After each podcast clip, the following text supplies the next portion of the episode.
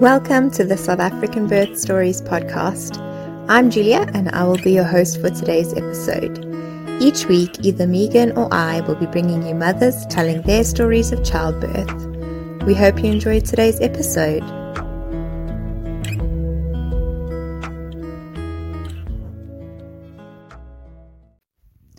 Well, welcome back to the show. Thank you so much for tuning in. In today's episode, I interview Megan. Megan takes us through the birth of her baby boy Ezra. Ezra was conceived via IVF, and so she takes us through that whole journey and how it looks and the ups and downs. And then he went on to be birthed at Genesis Maternity Clinic, and she really opens up about how that experience was not really what she expected and how emotional it all was and she really shares her feelings on that. So it's a great episode. Enjoy. Hi, Megan. Thank you so much for coming on the podcast. Thank you for having me. Right. So, do you just want to tell us a little bit about yourself and who's in your little family? Uh, yeah. So, um, my name is Megan. Um, my husband is Marlon.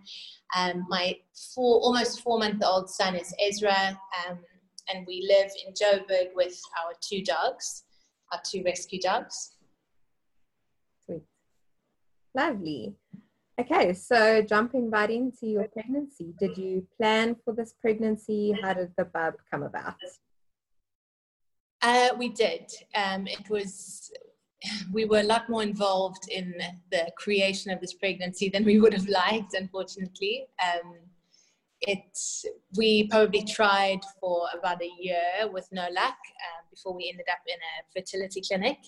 Um, and so Ezra was conceived via IVF um, which was as I say not not really the process we would have preferred. Um, but we were lucky that it um, it happened quite quickly. Um, we we did one round of sort of the egg or the follicle stimulation, the egg retrieval. Um, we put the first embryo back, which unfortunately didn't stick. Um, and and then on our second round, we fell pregnant, which was um, we were really happy about because I don't think, I mean, that IVF process is is pretty full on. Um, yeah. And if you can if you can cut it short at any stage, you know that's obviously what you want. So we were lucky that it was shorter than, um, you know, it was quite short. So how long about did it take from start to when you fell pregnant? Um, well, actually, from probably from the first visit to a positive pregnancy test was probably about a year, um, because the they try to sort of see what they can do to a figure out why you're not falling pregnant naturally because you know we had done all of the necessary blood tests and semen analysis and age wise, we were all fine. Health wise, we were fine.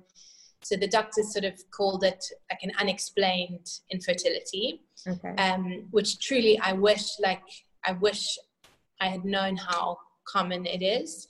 Mm-hmm. Um, it's, I mean, for the longest time, I felt like a failure as a woman, you know, because, you know, you just think, God, how, how can this be so hard? I, I tick all the boxes and, um, no, it's it's ridiculous. When we always do this to ourselves, right? We yeah. blame ourselves for things that are completely out of our control. Um, so yes, it took about a year from start to finish. Um, that was including um, a small um, laparoscopy, I think it's called, for them to check for endometriosis because often that can get in the way. Um, and so I had that, um, and there was quite a quite a fair amount of endometriosis there. So they removed that and then they said, sort of give it a couple of months now, see if you can um, fall pregnant naturally now that that's gone. Um, and that didn't work. Um, and I can't, I can't remember the exact details of it, but I think it had something to do with the fact that if they do find endometriosis, the chances of having um, in vitro um, it's called IVI, I think, in vitro insemination. So when they just sort of drop the, with like a little yeah. turkey baster. Yeah, yeah, okay. Um, the chances of that being successful if you've had endometriosis aren't very good. So the doctor said look, just let's go straight to, to IVF. So we started all of the follicle stimulation, retrieval, that whole spiel. Mm-hmm. Um, so yeah, all in all, about a year of of that fertility process, which is, wow. um, as I said before, not fun. No, um, quite a grueling. It's sort of it's yeah, um, emotionally and physically, and it mm. it felt like our lives sort of split into two, if that makes sense. Like mm. we had our normal life carrying on in one track, and then we had this crazy sort of fertility attempt in like a parallel stream where we were at the doctor's at like 6 a.m. waiting in a packed waiting room um, to wow. see the doctors to sort of scan to see where you are in your cycle and check hormone levels and all of that and so we had this this sort of constant um, sorry my dog's um, don't worry we had this constant um, sort of um, checklist of things that we were doing and had to check up on. And I mean, it, apart from how grueling it is, it honestly felt quite stressful because it's quite a lot of it's a lot of money to yeah. to spend. It's um, it's such an, an in depth process that you just think, God, if I if I do one thing wrong, like if I forget this one tablet or injection or I do it at the wrong time, like am I going to you know wreck everything that we've done so mm-hmm. far? Um, anyway, I didn't, luckily, and we ended up um, falling pregnant. Um, the first, the first um, attempt, sort of the first embryo they put back was mm. that was a that was really tough. You know, finding out that that wasn't successful. I had um, I was away for work. I was in Portugal. Um, wow. and not not in like a not on holiday. I was I was there for work, and I um, obviously you've got that i think it's a 12 day wait hmm. um, mm. after they put the embryo back um, and i had bought a whole bunch of tests to um, to do while i was there because i was feeling positive i was like this is this is going to be it um, and not really thinking about what it what would happen if it was a negative result and the fact that i was in a different country there for work. Um, you know, I hadn't quite thought that through. Was, yeah, no one. it's not, it's not advised. yeah, shame. Yeah. Um, so I got that negative test um, about an hour and a half before I was starting a two-day client workshop. Oh, no. Thing, I wouldn't recommend it. No. Yeah. Um, and had the doctors no. had had they sort of at all done any sort of mentally preparing you for for the fact that it like is likely that the the first one won't take or did they kind of tell you that look be prepared or were they very positive um, as well and like no it should and I, no they were to be fair they were very pragmatic and they okay. were like uh, you know don't don't go crazy you know it's our doctor spoke a lot of like the cumulative success rate so at the end of however many I don't know what the details were of that, but um, he spoke of the fact that you know there's there's a lot of steps that have to happen, and to get to fall pregnant on your first go is is just sort of shortcutting that whole process, and that would just be so lucky. Um, so it was it was all my own fault. I hadn't managed my own expectations. No shame, um, but I um, mean, of course, you would. You, you do hope for the best. Yeah. you never want to find out the, neg- the negative you don't want to see the negative mm. sign when you really are hoping for a positive. So shame, exactly. yeah. And then um, you, you went on to have a positive result. So how long after did you yes. wait for a period of time? Or could you just um, straight back So we tried, it? yeah, we tried the very next cycle because we okay. had um, at the end of all of the um, embryo or egg collection and the um, the um, embryo development and all of that. At the end of five days, we had four embryos that they froze. So we, the very next cycle, we put another one back, and um, we fell pregnant with that, which was um, obviously, um, you know, exactly what we had hoped for. But we had also prepared a lot better for that. Mm. Um, we were, we knew we were going to go into um, into the the doctor's rooms the, the next morning. I think it was a Monday morning. We were supposed to go to the doctor's, and that was going to be day twelve. Um, and I I just said to Marlon, I can't cope with having a stranger tell me this result, and then um, and then having to sort of go to work straight away. So mm-hmm. can we just test today? And even if it's negative because it's too early, at least then I'll get used, I'll get a negative result in my head and I can have today to cope with it and sort of pull myself towards myself. Um, and so we weed on the stick and then I just I freaked and I could I couldn't look at the the test myself. So I jumped back into bed and he was sort of waiting there with the timer. And I'll never forget, like I don't think he knew what to say because I just heard him go, um, and I thought you would you wouldn't do that, yeah, if it was negative.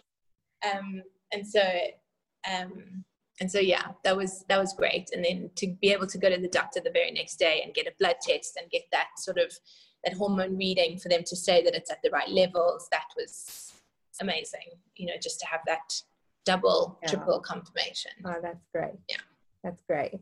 So you must have been really early at that point.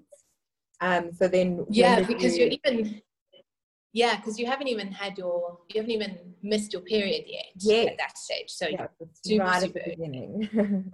yeah.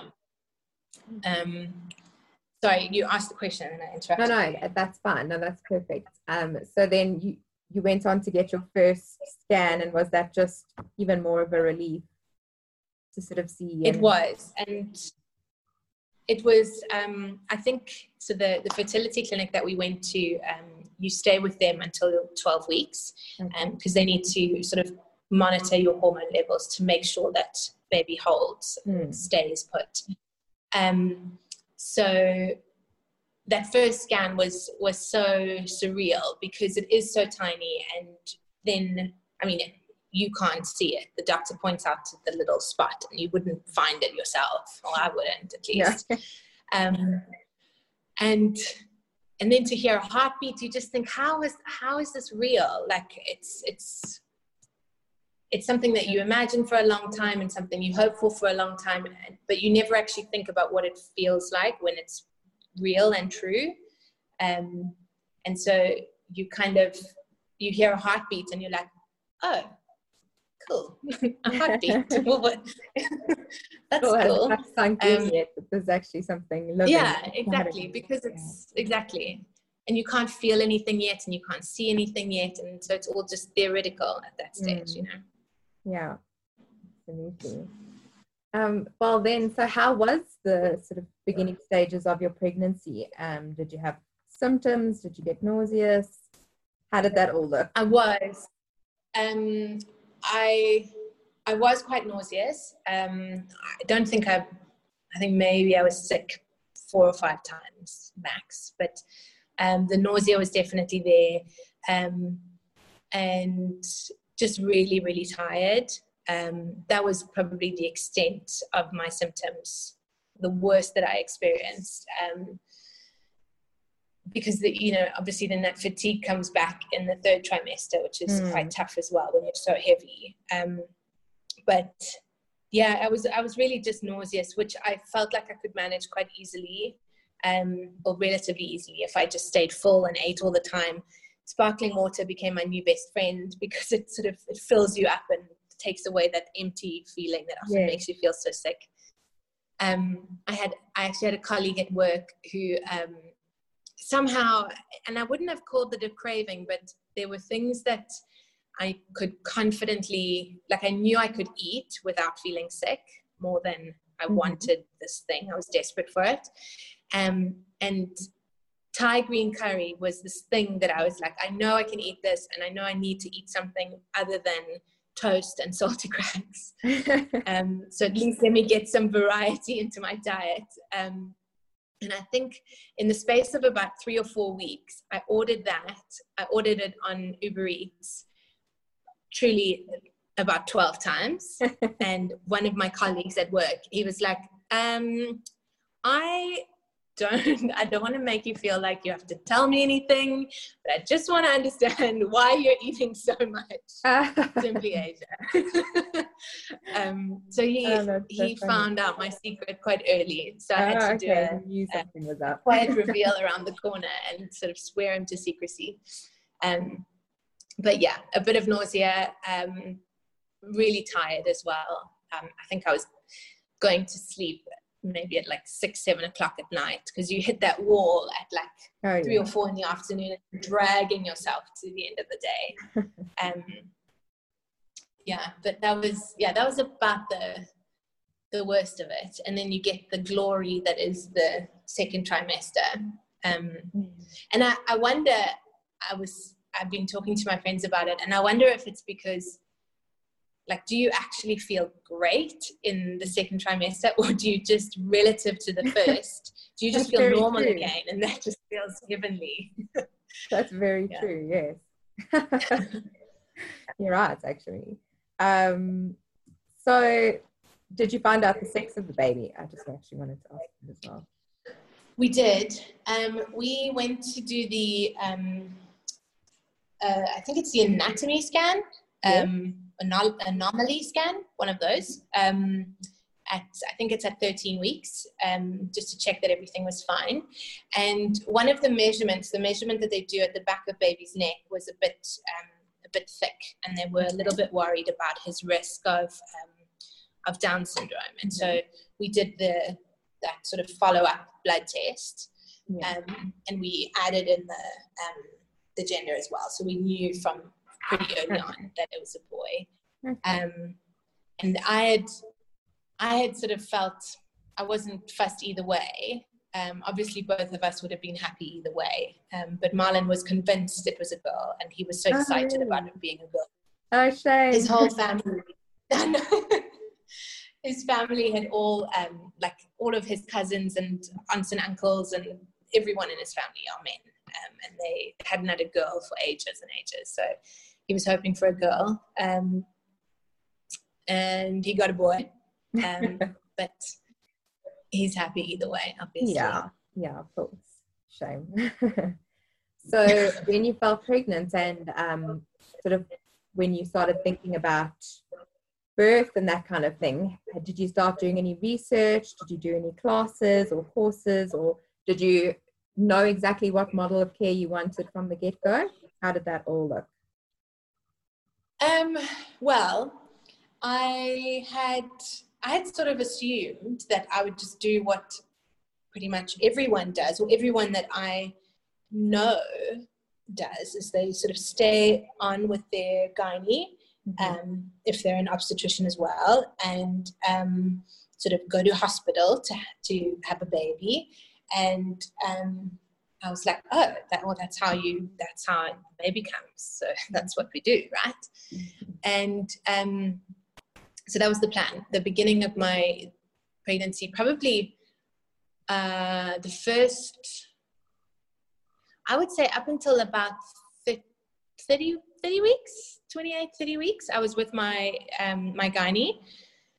And um, and I I was very comfortable with that decision. I sort of thought, um, you know, what I wanted was a unmedicated vaginal birth. That was the plan, um, and I sort of felt like there was good there was a good vibe between myself and my gynae because she would let me um, try for that, you know, mm-hmm. um, and I didn't. I at that stage I didn't sort of wrap my head around how weird that language is, you know, that she would have some sort of um, control over the, the, mm-hmm. the, sort of choices I made um, when bringing my baby into the world. Yeah. Um, but you know, as part of the fact that I wanted that kind of birth, I knew that I would need some sort of support and um, coaching through it. And so we got a doula and we um, signed up for hypnobirthing classes. Okay. And um, on on the drive home from our first hypnobirthing class, Marlon and I both said, like, I think we're doing this wrong. I think I think we're I think we're making the wrong decision for us. Um, because everything about what what the, the teacher was saying, or the instructor, whatever you call her.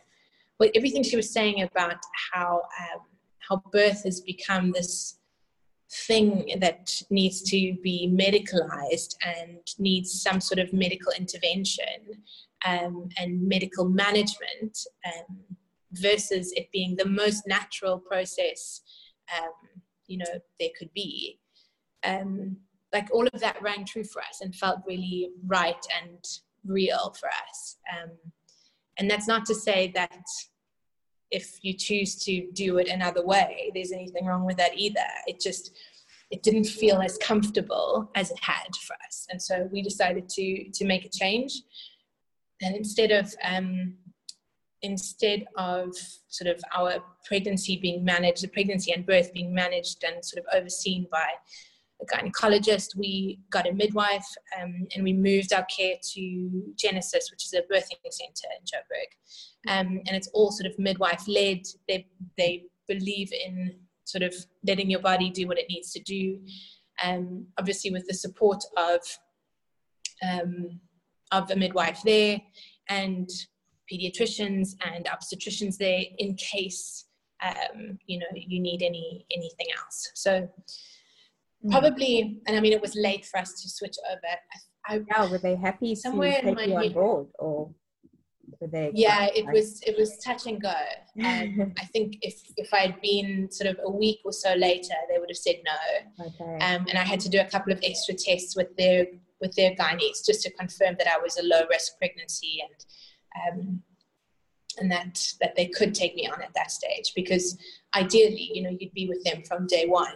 But I think I feel like we switched to them at like 31, 32 weeks, I think. I think. I can't quite remember. But yeah, it was quite late. Yeah. Yeah. Wow. Well, that's, yeah, that's amazing that you had the courage to actually go to someone completely different for those last few weeks to really, because you knew what you wanted, which is, yeah, no, that's, that's really great. Um, yeah, and I think it, it really just takes someone telling you something that you know deep inside. Mm. Um, you know, the minute the minute our teacher said whatever she said, um, actually, the the exact words she used were. Um, why why do we treat birth like a medical emergency you know um, why are we in a hospital the only time you go to a hospital and you're not sick is when you're having a baby um, and it was it was things like that that kind of made me think struck a chord yeah exactly yeah. exactly. And it just felt right and real for us. So yeah. um, that sort of gave us the conviction to make a change that late because i am very risk averse in life. So for me to make a change like that was significant. Wow okay yeah that's amazing um, so what did the last couple of weeks of your pregnancy look like then? Um, how were you feeling? And yeah, obviously COVID was starting to come into play. yeah. so how did that yeah. work?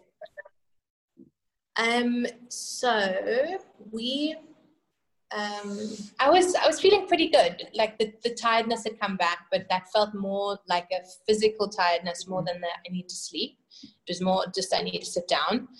Um, so that that came back but i tried to stay really active. Um, i was doing a lot of um, pregnancy yoga mm. and um, walking a lot. We walk our dogs in the mornings. So I'd been trying to stay quite active and so i think that helped me feel sort of still fairly fit and good um, physically. I hadn't put on a lot of additional weight over and above the baby itself so although you do feel heavy and it pulls in places that are new. Yeah. um, uh, I felt okay. Um, yeah, we we had our baby shower. I think I was about 36 weeks when we had our baby shower, and um, that was the last time that we saw people because the very next, I think the like the Wednesday after that, um, we we sort of put ourselves into our own lockdown. Um, it just felt it felt like lockdown was coming anyway. Um, but we felt like at this stage of the pregnancy, we just we didn't want to take any chances. There's no real need for us to be out and about. Yeah. So um, so we started our lockdown probably um, like the middle of March. Um, yeah, second or third week of March. Um, and so the last couple of appointments um, and checkups with the midwife were, you know, everyone was wearing a mask and mm. it was starting to get a bit, um, a little bit more sketchy. Yeah. Um, and not quite as stable. Um, we were lucky though, because I think we were, he was born just before I think all of the hospitals and all of the, the doctors' rooms had changed all of their policies about okay. um, dads coming or partners coming. And so we literally got in by the skin of our teeth. And we were really lucky to do that because I can't imagine um, oh, like the women who've had to birth, you know, alone oh. or, you know, their partners have had to leave within a couple of hours. It just sounds horrific. It does. Were you able to keep your doula or was she unfortunately not allowed? Unfortunately, not um, for two reasons. Um, firstly, because of COVID, they weren't allowing anyone in but the partners and no visitors either. Um, but also because um, we ended up changing the birth plan quite oh, significantly. Um, yeah, which right. we'll get to. Yes, we will get to. Um, yeah. So just maybe backtracking slightly or kind of mm. jumping to a different topic. Um, once you had decided to go with Genesis and the midwives, had you completely flipped in your mind as well about how you imagined your birth and how you wanted it to turn out? And had you kind of um, felt, did you start to feel a lot more strongly about your birth than? Um, Absolutely. Yeah. Yeah. Um, so I got fully immersed in the, the hypnobirthing thinking and um, you know that sort of positivity the affirmations the the comfort and the knowledge in um, you know the fact that your body is made to do this and um, you know changing language from pain to pressure and getting out of that the pain and adrenaline and panic and fear cycle into um, you know a much more positive and um, powerful space. And i was i was in it. I was i was like i'm gonna rock this birth. It's gonna be the most intense thing I've ever done, but it's going to be amazing. Um, I was I was excited about it, and I and I actually would use those words with Marlon and say, "I'm excited for this. I'm looking forward to it." Not it didn't feel like something I had to get over. It wasn't like a hurdle between me and my baby, you know. Um, so I was feeling really good about that, and um, doing all the things we needed to do, doing the affirmations. Um, I had been um, using the the Epi-No thing because I was like, "There's no way that I'm tearing." Like I was, I was so fully so prepared, yeah, so prepared.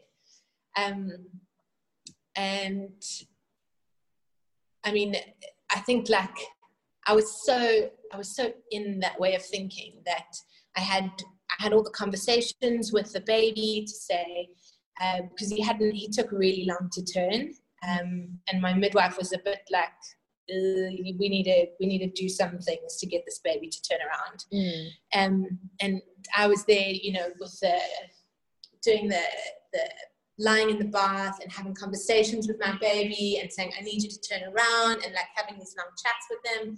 And he turned around and I was I was 100% in it. I was like, this is gonna, I'm gonna be the poster child for hypnobirthing. They're gonna put me in their hypnobirthing training videos. That's what's gonna happen. oh, shame. Yeah. Well then um yeah. You want to sort of take us to when everything started to change and um, yeah, his birth. So you can just take yeah. through all of that. Yeah. So um, so we got to um, 40 weeks and um, we had to go i think a day or two after 40 weeks we had to go in for the um, the stress test something like that mm-hmm. um, where they just put put you on the monitor for a couple of minutes. I think they have to get like baseline readings of heart rate and stuff like that for the baby.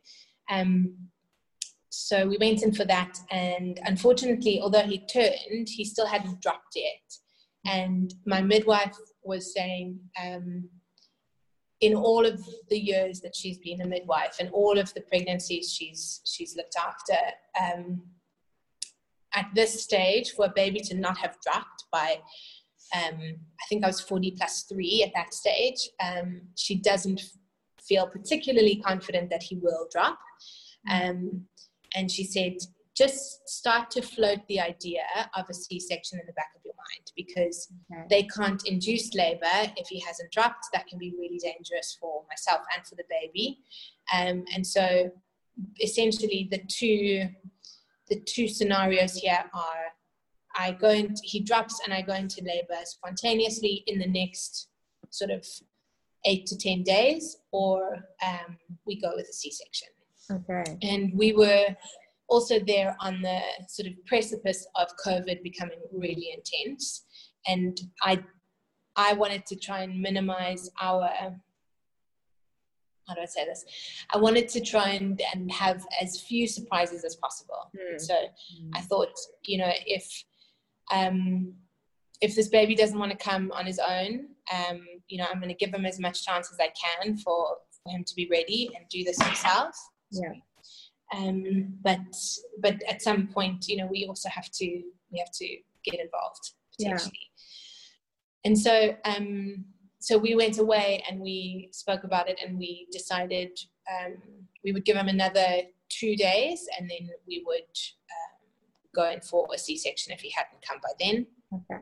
Um, and so we ended up having booking in for a C-section at uh, 40 plus six so almost 41 weeks. Um, and in all of the hypnobirthing preparation, um, you know, they are they are quite careful and quite good at making sure they um, they also prepare you for things not necessarily going the way that you want to. Yeah, and so if um, you, you never have control over what happens during birth, and so um, you can prepare as much as you'd like, but um, you know it's important to also be open to the fact that things could change, and, mm. um, and this is not necessarily something you can control. And so, with that in mind, I sort of um, took the next couple of days to get my head around um, the fact that that we were going to birth this baby differently um, and it would still be beautiful and it would still it wouldn't take anything away from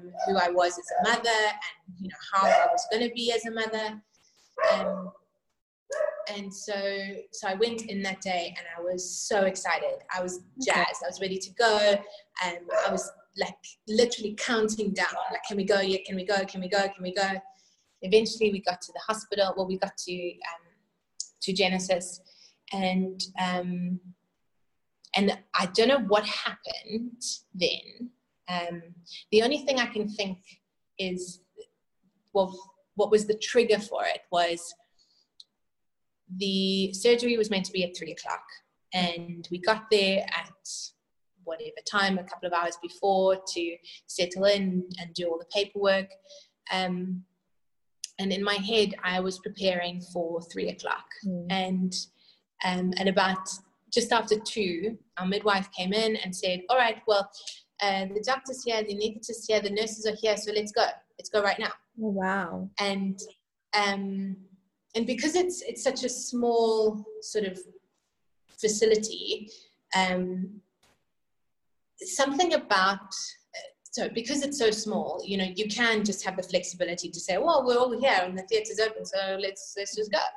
Yeah. Um, and that I think just sent me off the edge because we we walked. I walked from my room across the passage into the theater. Wow. Um, and and then I just went off a cliff. Um, yeah. And I I just freaked out, and um, it was the most intense fear and panic I've ever felt, and it was it was it was something I couldn't control. It was something I couldn't rationalize. In all of the preparation that I'd done, like mental and emotional and physical preparation I'd done for this birth, everything went out the window.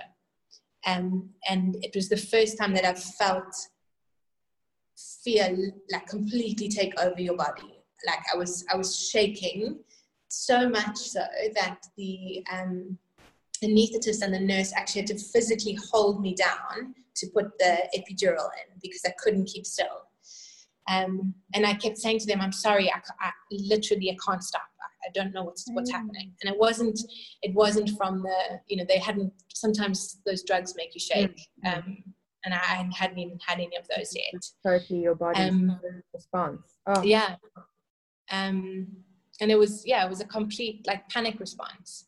Um, and I think then it just sort of it escalated because Marlon had gone in another door to go and put scrubs on, mm-hmm. um, and he walked into the theater and looked at me and saw the fear on my face, oh. and then I see his response to me, and I freak out even more. Oh. Um, which was just, I mean, it was just, um, it was wild, and and I thought let can this just be over really really fast? Because i this is i wish that this could be an experience that i could revel in and mm. sit here and prepare and get excited for the fact that i'm about to meet my baby. But i was just like i just want to be out of this room. I just need to be away from these people. Um, and it was it was insane. Um, the anesthetist was phenomenal though. She i don't know if if I mean, obviously she's she's had people react like that before, but she responded so well to it, and she tried to distract me. She tried to talk to me. Um, she realized that I wouldn't be able to talk back to her and have a conversation with her, and so she started talking to my husband, which became really calming for me because I could concentrate on that and not at the on the chaos that was going on around me. Yeah. Um, and I think the what I really, what really disappoints me about how the whole thing went down, um, you know, what ended up happening was the fact that um, Marlon, the, the doctor told Marlon to sort of turn around and look, look um, at the baby because he was busy pulling the baby out. Um, and I couldn't even think to think to tell him like what does he look like? You know, like what, tell me about it. I couldn't even do that. I was just in another world. Um, and Marlon sort of left um, to go. They took Ezra out and they went to go and weigh him um, and just sort of give him a once over. And Marlon came back with him and held him at my face. And I just sort of looked at him and I felt cold. And it was on some level in the back of my mind, I was like, this is not what the first moment with your baby is meant to feel like. Um, I was just like, oh, there's my baby. Yeah. Cool. All right.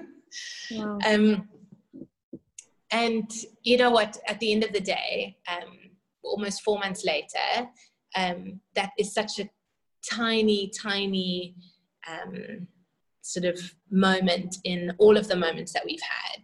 Um, that it doesn't matter, but mm. um, that's a nice way to look at it. But um, yeah, it's just I wish that the first moment wasn't like that, you know. Yes, yeah, of course.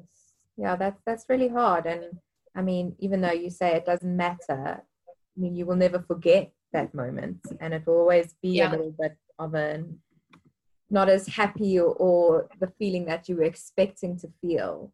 Um, yeah, exactly, yeah. exactly and I, um, you know, a lot of people say um, when they hear the fact, okay, so let me rewind a little bit. Um, so it turns out that actually the C-section was the best way, um, the best thing, um, the best decision that we could have made because he was really, really big. And in midwife care, they don't um, they don't do heaps and heaps of scans, and so you don't have a very good gauge of how big the baby is, except for her sort of feeling your tummy. Yeah. Having said that, I, do, I think that the sort of calculations that the scans do aren't particularly accurate either. Mm-hmm. But he was a very big baby. He was 4.2. Okay. Um, and he was quite long as well. Um, and his cord was really, really short. And so, in all likelihood, which is why he hadn't dropped, and in all likelihood he would have gotten stuck or something like he would have gone into distress and we would have had to end up in an emergency Yeah. c-section anyway Yeah. Which So, also would have been a it was it was the best call Yeah. um, but um, you know when people would say afterwards or when they hear that you know well that's the most important thing that you guys are well and safe happy and it is the most important thing but it's it's not the only important thing Mm. you know it's um because as you say i will marlon and i will always remember Mm. um, that that's how he came into the world. You know, it wasn't this moment that was bathed in light and glow and you know the Mm. angels singing. It wasn't that. Um, And maybe maybe it was naive to believe that it would have been. Um, you know, even if we'd got the unmedicated vaginal birth that I'd wanted. Um, but I think that perhaps I was almost over prepared for the version that I was hoping for and planning for.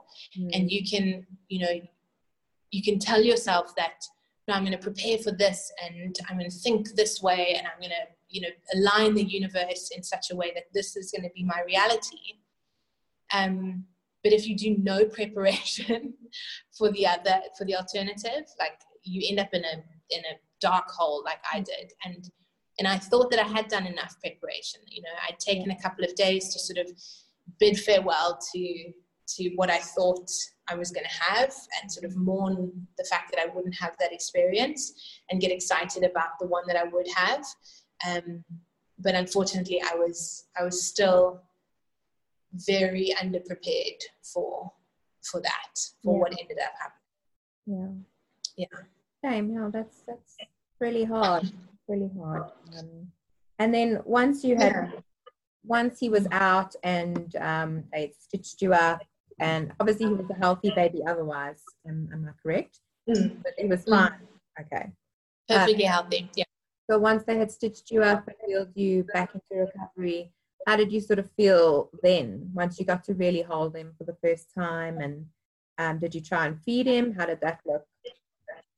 Yeah. Um, so when they wheeled me back, Marlon had taken him to our room and they were doing skin to skin. So they'd had, I think, almost an hour of skin to skin by the time I came back.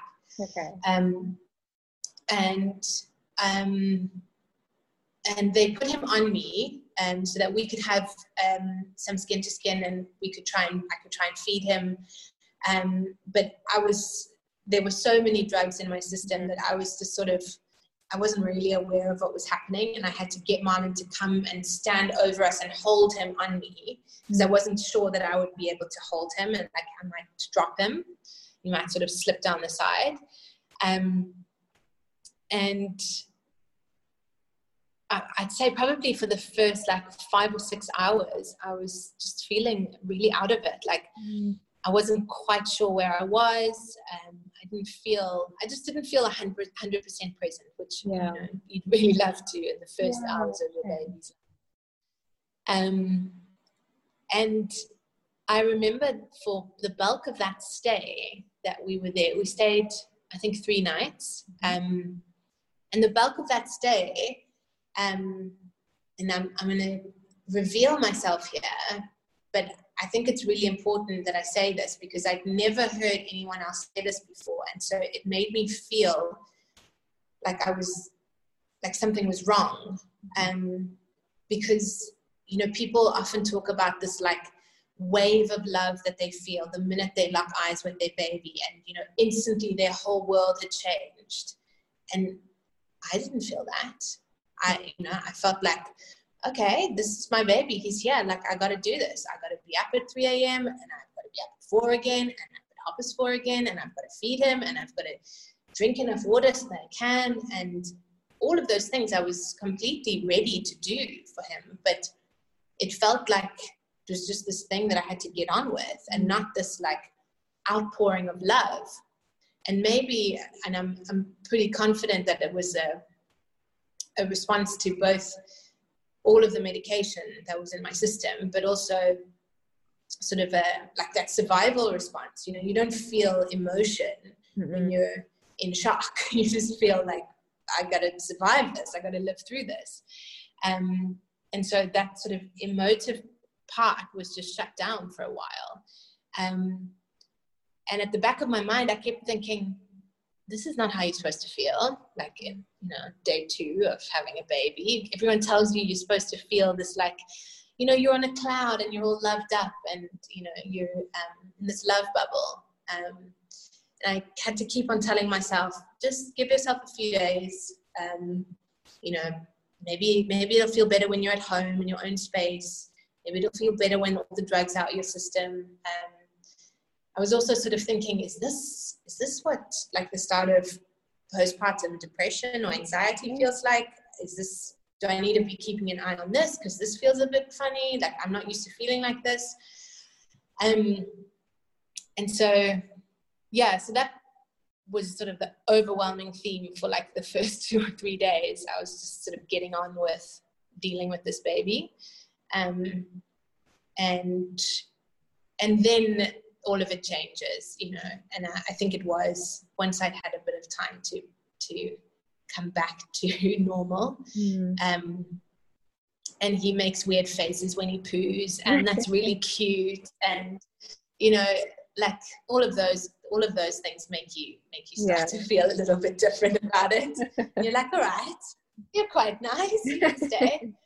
um, yeah, it was just. I think it was important for me to acknowledge the fact that um, I didn't feel that big wave of love, and and that's the only narrative that I'd heard before that that's what you feel, mm. and I didn't feel that. Um, that was quite confronting for you, yeah. Yeah, quite confronting because, and I had to say to Marlon, like, do you do you love him yet, or are we just obliged to do this? Is it just me? Um, and and to be fair, um, one of our friends always um, always told Marlon the most useless thing in the world is the dad of a newborn. Um, and Marlon, you know, he, all he could do is take care of me. Um, and he was like, I don't, I don't, I don't know if I call it love yet because he he keeps me awake and I don't get as many cuddles as he does. So it's hard. Yeah, no, no. Um, yeah. yeah. But yeah, that's obviously all changed now. That's very different. Yeah, now. Well, that's good. And you're feeling all right now, and um, yeah, 100 percent. Okay, Yeah, all good, all good now. It's um, it's he's now the end of next in about a week's time he'll be four months old, and it's now we're starting to get into the really fun stages, I think. Mm. Um, and I'm sure there's just going to be more to come. But he interacts so much more now, and yeah, he's got a little personality exactly. You can start to see coming out. Um, and so that's a lot a lot of fun. You know you don't feel like you're pouring and pouring and pouring into mm. into this bucket and not getting much back. Oh that's yeah. so good. Thank you so much. You spoke beautifully and thank you for being so open and honest and sharing uh, your side of the story and everything. It's really brave. And um, like you said, not enough people speak about that. And I think there are a lot more women who feel the way you felt and they just don't admit it or they don't, yeah. no one asks them those questions or they just feel bad to admit it. And so, um, yeah, thank you so much for doing that. I think it's really great. It's such a pleasure. Thank you for having me. And thank you also, I said this in, in um, before the email, but thank you for sort of creating this platform for women. Um, yeah. I was so obsessed with birth stories while I was pregnant, and I think it's so important um, because you know every every doctor or midwife or nurse will tell you that every every pregnancy is different. Mm. Um, and you think that, that that the range is quite narrow, um, but actually the way that people experience it is so different and so varied, and the same obviously for both and and everyone's baby is different as well. And the more stories we hear the less we feel like you know um, like the odd one out. Absolutely. Well you told a beautiful story so thank you so much. Thank you. Thank um, you. well, thank you so much for tuning in to Megan's episode. I really hope that this episode can resonate with a lot of women. I think that she really touched on a few points that are very important. Um, and not many women hear of these stories, and a lot of women feel alone in these certain situations. So, yeah, we hope that you uh, were moved by her story and learned some things. And um, yeah, thank you for listening.